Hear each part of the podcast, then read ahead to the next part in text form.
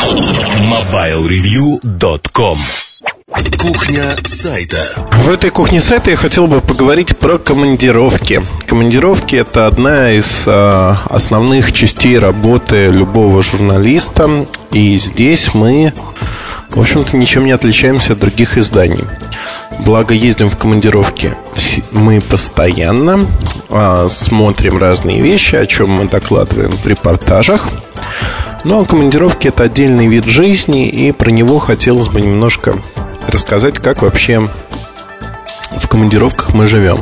Командировки бывают разные. Во-первых, это может быть какое-то конкретное событие компании. Это самый простой случай, когда ты едешь, в общем-то, посмотреть либо новые продукты, либо запуск новых услуг.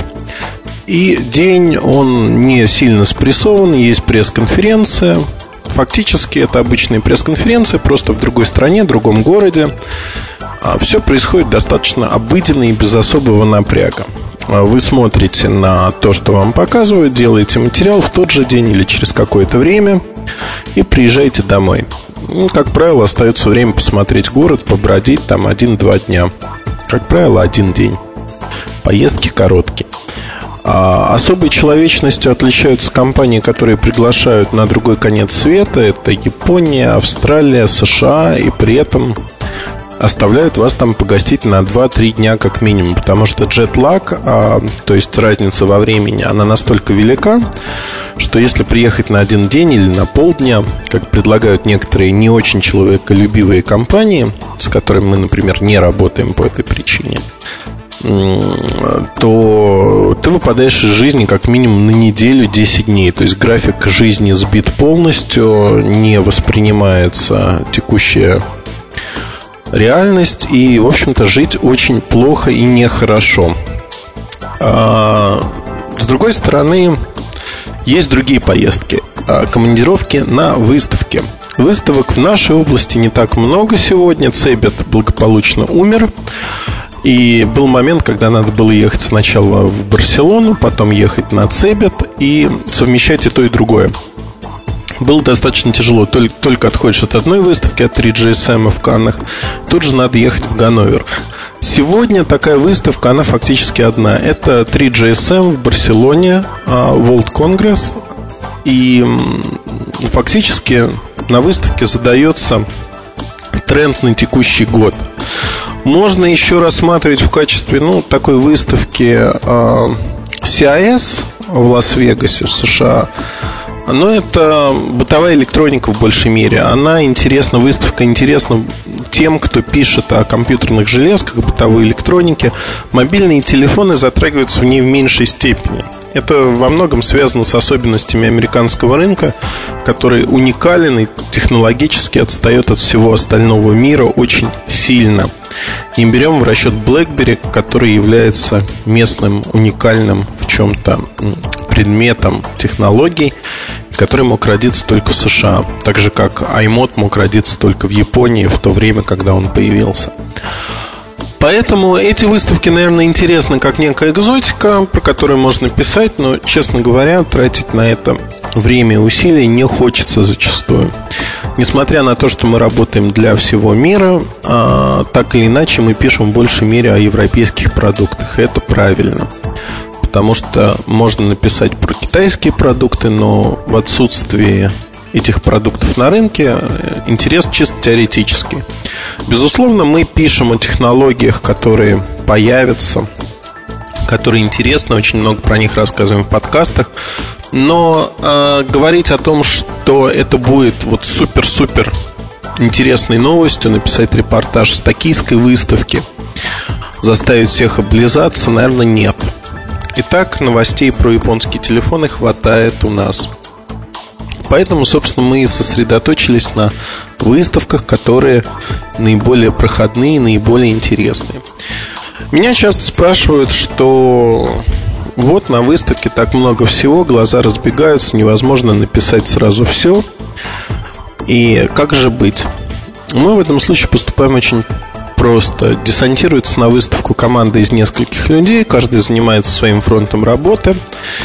И в отличие от многих людей, которые живут в режиме, что съездил на выставку, у меня есть еще как минимум от недели до трех недель, чтобы написать в журнал, мы пишем сразу. Пишем сразу обо всем, что видим, о наших впечатлениях. Не пытаемся объять необъятное, а каждый день выдаем те или иные материалы с выставки с кучей фотографий. Наверное, это самое оптимальное сегодня. Потому что во всех остальных случаях можно говорить о том, что выставка иначе будет не очень пристально рассмотрена. Безусловно, на выставке есть свои приоритеты, интересные продукты, неинтересные продукты. Мы стараемся их варьировать. Но э, если кто-то считает, что для журналиста поездка это некий такой бонус, увеселительная прогулка, то в большинстве случаев, если человек подходит э, к вопросу адекватно, это не так.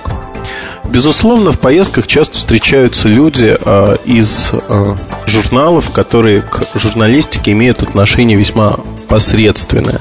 Например, э, рекламщики, те, кто продают или покупают э, не покупают, продают рекламу издания.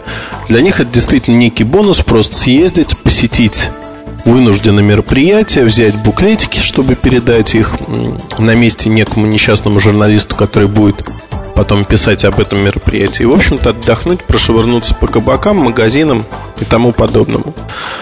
А, компании гласно или негласно поощряют это, потому что, в принципе, приглашают издания, а дальше уже вопрос издания, кто поедет. Но директора по рекламе – это частые гости в таких поездках, и, в общем-то, для глянца это нормально, потому что там совершенно все равно, кому и что писать. Технические тексты в глянце – это, как правило, картинка и очень короткое описание. Поэтому, в общем-то, разницы нет, наверное. Но если говорить про технических журналистов, тех, кто пишет о технике, действительно интересуется этой тематикой, Поездка – это редкая возможность зачастую расширить э, круг общения со своими коллегами-журналистами, э, с людьми из компаний. И я честно скажу, что в каждой поездке мне банально не хватает времени на то, чтобы пообщаться со всеми людьми, с кем я хочу пообщаться. Это касается не только коллег, это касается ночных э, бдений с людьми из компаний, которые тоже не могут в течение дня там кинуть все и броситься общаться персонально со мной или с кем-то другим. Все это выливается в то, что в поездке крайне мало спишь. Вот это реальность, спишь по 3-4 часа, очень продолжительное общение, причем это не попойки, сидишь в баре, в ресторане, где ты сидишь и общаешься просто о том, что накопилось. С многими людьми я вижусь а, на тех или иных анонсах а, раз в полгода, раз в 7 месяцев.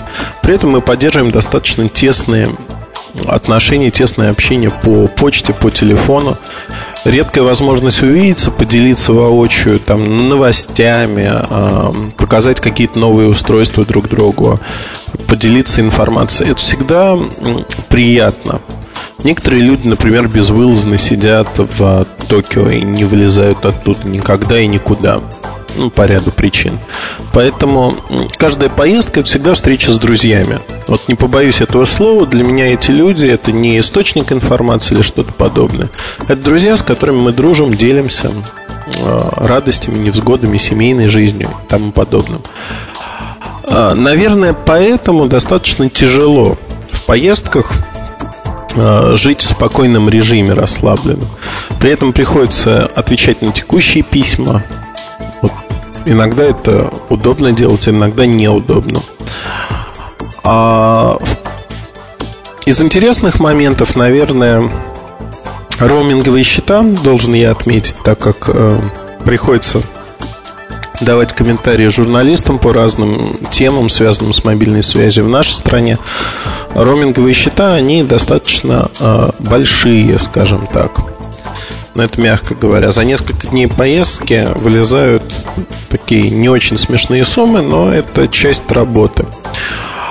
А если говорить о том, что в поездках э, нет доступа к почте, сегодня есть он везде практически, э, доступ к почте, и более того, на некоторых конференциях я успеваю ответить на почту за неделю, за 10 дней, потому что банально есть время, когда есть не очень интересные презентации, либо ты это уже слышал, и это третья, четвертая презентация подряд идет такого рода. Ты отвечаешь на письма, что достаточно интересно. А вот мне показывают, что время этого подкаста совсем-совсем выходит за все приличные рамки, поэтому, наверное, я про выставки и поездки продолжу в одном из следующих подкастов кухни сайта. А, если есть какие-то интересные вопросы, то задавайте о поездках, о том, как мы работаем в поездках. Постараемся ответить на них. Ну, я постараюсь, в частности, ответить, рассказать, как организована у нас работа и что мы делаем. Спасибо и до следующего подкаста, до следующей встречи. До свидания. MobileReview.com Новости. Создатель всемирной паутины World Wide Web Тимоти Бернес-Ли предложил новую идею гигантский глобальный граф Giant Global Graph. Отличие состоит в том, что GGG будет представлять собой фактически глобальную социальную сеть. В ней на первое место встанет взаимодействие пользователей, а веб-сайты будут уже вторичные. По мнению Тимоти Бернерса-Ли, недостаток всемирной паутины в том, что она в основном состоит из отдельных сайтов, не связанных между собой. Для того, чтобы, например, получить доступ в различные онлайн-сообщества, пользователю необходимо снова и снова регистрироваться, заполнять анкеты и формы. При переходе на глобальный граф интернет-ресурсы будут попросту импортировать единый файл с данными пользователя. Сети появились слухи о том, что компания Pentax готовит к выпуску две новые DSLR-камеры K20D и K200D. Есть и некоторые сведения о них. Так, K20D будет обладать 14-мегапиксельным CMOS-сенсором, 14-битным ACP, 3-дюймовым жидкокристаллическим экраном. По внешнему виду девайс будет не сильно отличаться от модели K10D. K200D должна прийти на замену камере начального уровня K100D. Камера получит 10-мегапиксельный сенсор Sony, 12-битный процессор изображения, непрерывную съемку со скоростью 3 кадра в секунду, большой жидкокристаллический экран и 11-точечную систему автофокуса. MobileReview.com Жизнь в движении